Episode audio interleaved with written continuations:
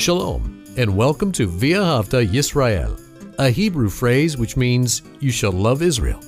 We hope you'll stay with us for the next 30 minutes as our teacher, Dr. Baruch, shares his expository teaching from the Bible. Dr. Baruch is the senior lecturer at the Zera Avraham Institute based in Israel. Although all courses are taught in Hebrew at the Institute, Dr. Baruch is pleased to share this weekly address in English. To find out more about our work in Israel, please visit us on the web at loveisrael.org. That's one word, loveisrael.org. Now, here's Baruch with today's lesson. When you are experiencing trouble in your life, how confident are you that God is going to move to rescue you, to deliver you, to help you, to put you in safety once more? David was a man. Although he was not perfect, he loved God, he worshiped God, and he wanted to serve God. And he had confidence because of his commitment to God that God would come to his assistance, that he would move and he would be his helper. Take out your Bible and look with me to the book of Psalms and Psalm 70.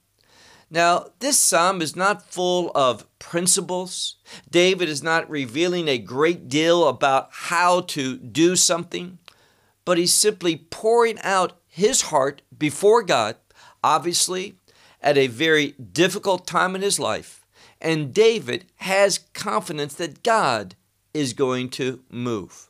Not because of who David is, but because of who God is when you trust and depend upon God, even when you may be guilty, when you may be a victim of your own foolishness, God, if you repent, if you seek forgiveness, if you look towards His mercy, God will move. Now, in this time in David's life, we don't know what has brought about this hardship. Sometimes, and we've encountered Psalms where David is confessing sin. He knows that he is guilty, but yet he trusts in God, knowing that God forgives and God will restore. He understands that God is his deliverer because of that covenantal relationship he has with God. And furthermore, because David, even when he has failed God, he wants to return and he wants to recommit himself to the purposes of God. In Psalm 70, we don't know what the circumstances are. We don't know exactly what is going on, other than there are those that are seeking David's life. It may be King Saul, it may be someone else. Nevertheless, David is in distress. And let's look at how David responds in that time of, of distress of suffering, of fear, of anxiety, of stress. Let's see what he does. Look with me to that inscription, that first verse in the biblical text where it says, To the chief musician of David. So, this psalm, that phrase, Le David in Hebrew, means that David is the author. And he says in that first verse, the last word, he says, leaskir. Leaskir is to make mention of. Now, this would lead most to conclude that David has written this down at a time of his life, as you can see easily, a time of hardship, a time of trouble.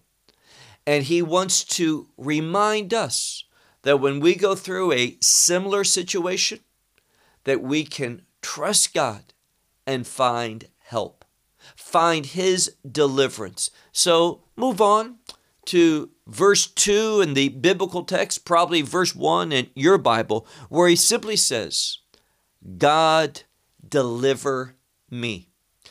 He doesn't say, I deserve it, I merit it. He simply says, God, deliver me. It's a plea of God rescuing him. And it's always wise. David is coming.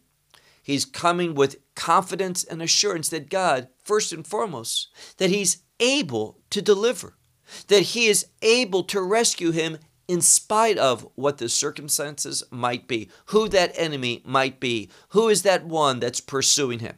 So David just simply cries out a simple petition before God Oh God, deliver me. And then he says, O Lord, Lord, be my help quickly. Now, literally, it says, to my help, in regard to that help, that request, he says the word chusha, which is quickly, with speed, with haste. Now, this is to, to cause the reader to conclude something. David, yes, he's experiencing trouble, hardships, difficulty, but this word, which is going to repeat a few times, tells us that David is reaching the end, that he needs help and he needs it quickly. And the whole context is David wants to survive. That word for delivering, rescuing, it is a word which means to take away from that which is very threatening, usually life threatening. Let's go to the next verse, verse 3 in Hebrew, 2 in others. He says, Let them be ashamed and let them be a reproach. Now, this tells us something. It tells us that what they're doing is not within the, the parameters of God's will or God's commandments. When someone is behaving in a way that the outcome is shame or a reproach, we can be assured that that outcome is because of violating the Word of God. So these individuals, we don't know what's going on with David's life, but he's saying to these people before God, they are violators. They should be made to be ashamed that they should have reproach placed upon them. Now, what are they doing? Notice the last part of that next phrase where it says, Mevakshe nafshi, the ones who seek, the seekers of literally my soul, and in this context, my life. So they're not coming to David for just any purpose. They're not just troubling him some way, but they are seeking his life to put him to death. Now just think for a moment. David, we think of him as King David, being successful, having defeated Goliath, in the past those those lions and those bears and no matter what the enemy is david is victorious but here he realizes something without god's help without god moving and god moving quickly with haste david's not going to survive so he says place shame and reproach upon them those that seek his life now, David, as I said, is not perfect, but from this context, we can conclude that those who are seeking his life are doing so outside the, the Word of God. There is no basis for them wanting to put David to death. They're doing it in disobedience to the Word of God. Second part of verse, verse 3, where it says, they shall go backward and they shall be ashamed. Another word, different one, but another one that relates to being ashamed. And he says they're going backwards. What does that mean? They're not moving in the direction that God would have them to go. And because of that, they are moving away. And the implication here is they are moving away from, from God. And that's never good. So they're not living a repentant life, drawing close to God, turning to Him, but they're going backward. They're moving away from the will of God.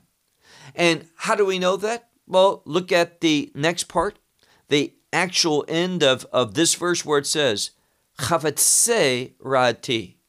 The ones who, and it's a different word. Now, chafetz can mean a desire or even a delight. And what he's saying is, they delight in my harm, my evil. They are against, and this is what the word literally means they are against your will for my life. They don't want me to fulfill what you have called me to do. And therefore, this gives David even more confidence. Now, where is that practical for us? Here's the practicality. As long as you are moving in fulfillment of God's call on your life, that you are serving Him, that you're doing His purposes, His plans, that you are committed to His words, you are submitting to His instructions. When you are doing that, doesn't matter who the enemy is. When you are faithfully serving God, the enemy, they, if they attack you, they are attacking God. You are His representative. And David is taking confidence in that. David is taking taking consolent is that in that as well.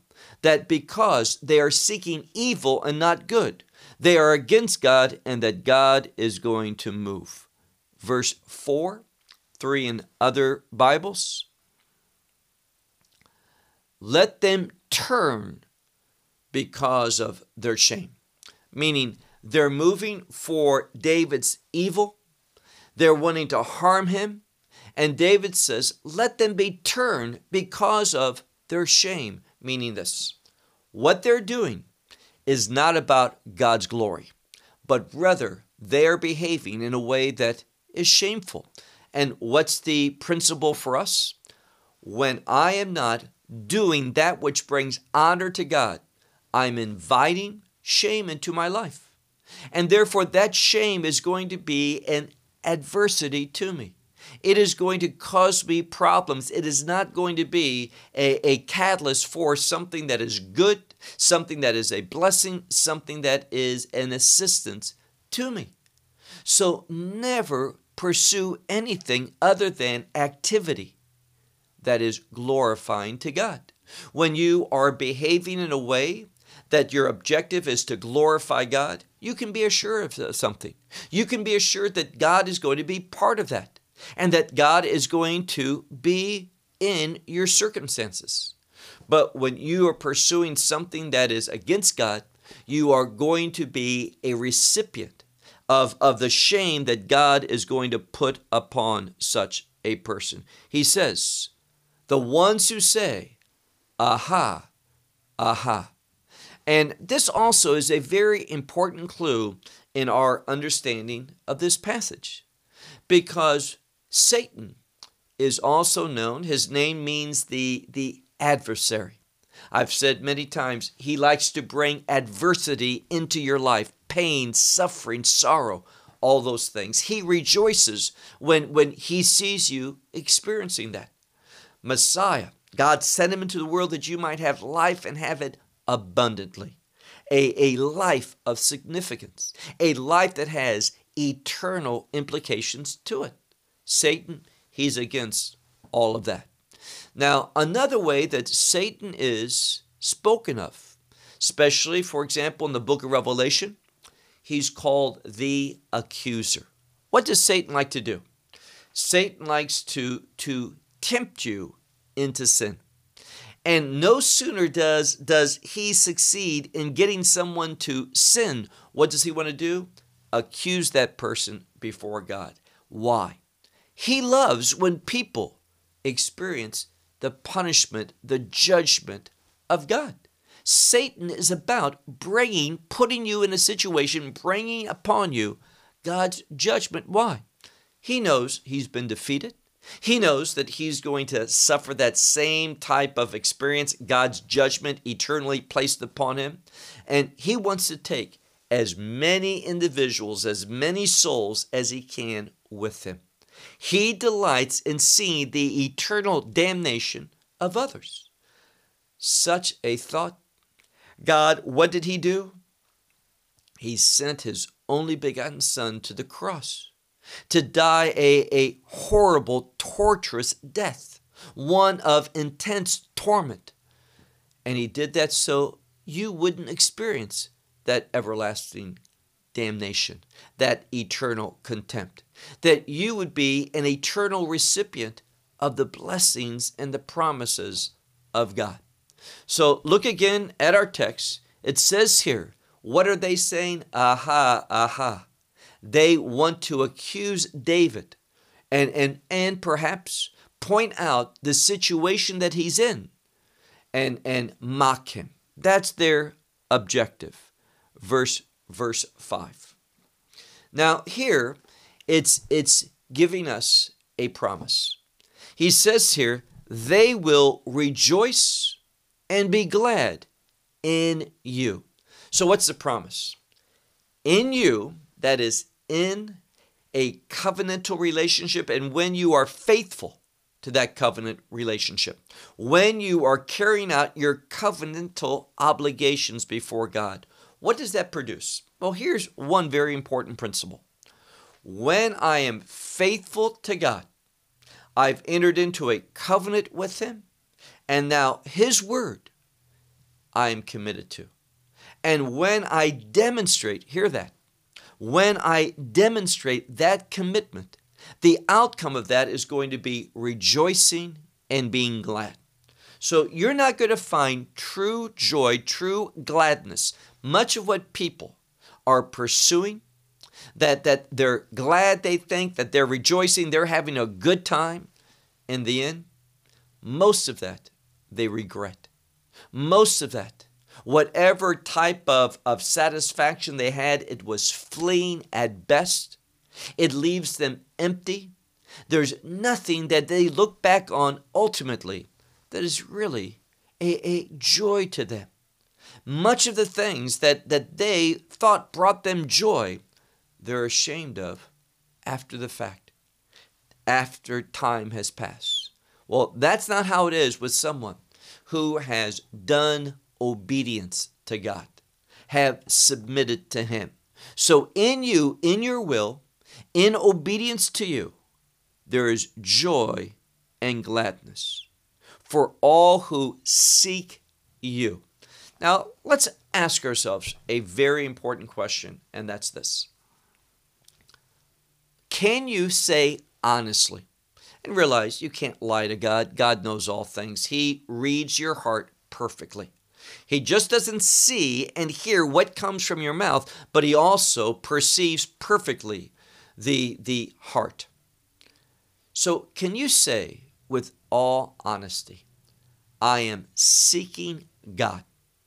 Not his help, his assistance, his provision, his blessings, his promises, but seeking above all things God. Meaning this God, I just want to draw close to you. I want to experience you. I want to be in your presence. I want to know you more and more and more. And my chief joy is not the blessings that, that you can provide me, not taking hold of those promises, but above that, more important to me is simply experiencing you being in that covenantal relationship, which allows me to experience your love. So, are you truly pursuing the presence of God in your life because you love Him? You love Him with all your heart, with all your mind, with all your soul, with all your strength. This is what David is saying here when he speaks about Mivakshe Hashem, those who truly seek you. Those are the ones that are going to have that joy and gladness. Second part of our verse, they will say, now here's assurance, they will say always, God be magnified. Now, what they're saying, that is a term of exalting God. It is saying, God, you are great. And why are they saying that? Because they sought God, they experienced God, and they were moved to understand the greatness of God. This would be a wonderful thing to pray about. God, help me understand more fully your greatness.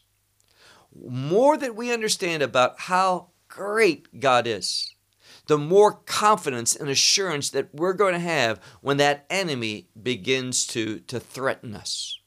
Now, it's even better to be threatened by the enemy when you're in obedience, when you're doing the will of God.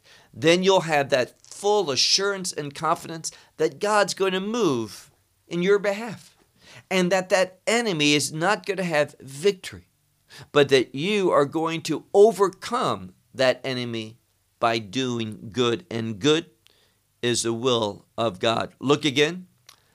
They will say always, God be magnified. And, and these are the ones who what?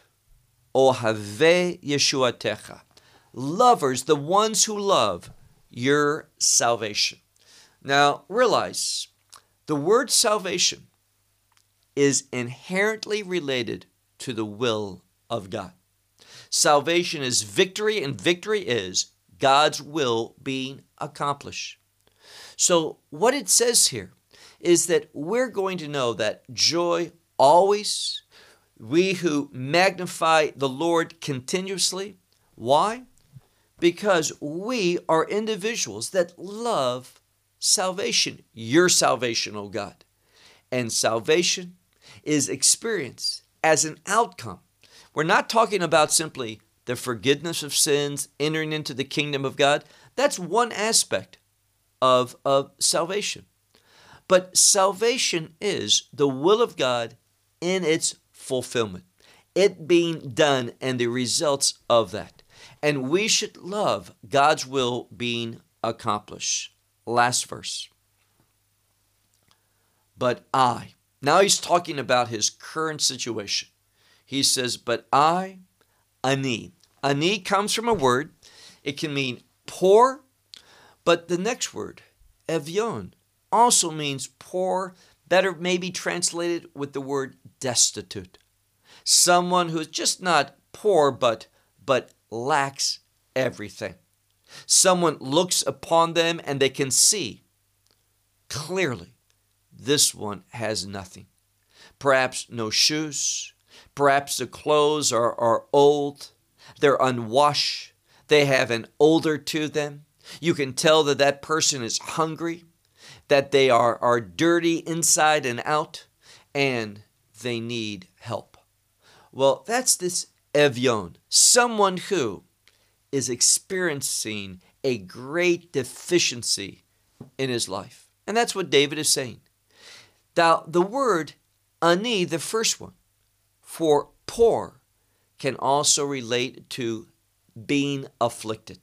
So when I look at that, based upon the two words that are chosen, anive and evion, I see David saying, but but I, and he's making this to God as a prayer, but I, O oh God, I am afflicted and I am destitute. David, he he is is dirty from just the the poverty that he's experiencing. And when I say dirty on the inside and outside, I'm not speaking about dirty in a sinful way, but, but someone who lacks. David is needing a, a fresh touch of God. That, that he is has not been experiencing God in the way that he's accustomed. So he says, I'm afflicted, I am destitute. O God, and then we have that word again, husha, meaning quickly, with haste unto me. And this is indeed a cry of desperation. David is saying, God, I'm at my end. I am destitute. I am afflicted. And if you don't come and move quickly in my circumstances, the implication is David is saying, I'm not going to make it. But notice how he concludes this, this psalm. He says, Ezri, which means my helper. David knows that God is a help, a very present help in times of trouble. Therefore, we don't see David turning to an abundant amount of, of resources, other people looking for help. David is not the one that when all else fails, he prays. No, David goes to God first, and he does so with a passion. Why? He knows that God is truly his help, my help, and my, and this word, this word is used as one who who delivers in this context, this use. So my help and my deliverer.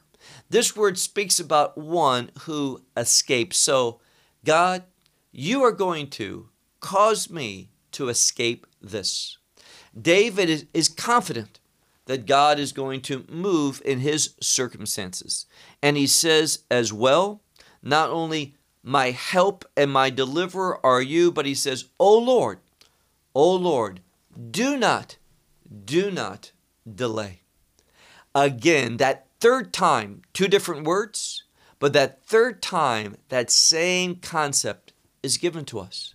God, I need you to move quickly.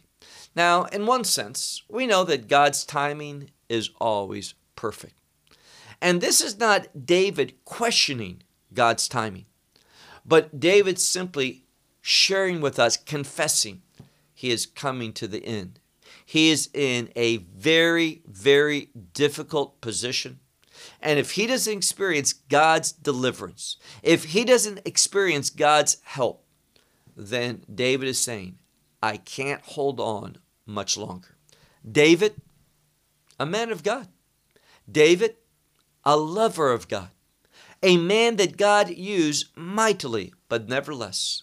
When you look at David's 70 years that he lived, he suffered greatly. Many years went by when David was an outcast. He was put down. He was hunted by the king and the king's army. He was disgraced. He had to flee from his own country and go to the enemy and pretend to be to be insane in order that they would not kill him.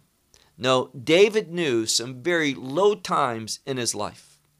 But no matter what he was going through, David had the same response. No matter what the reason was that he was in such a desperate situation, what did he do?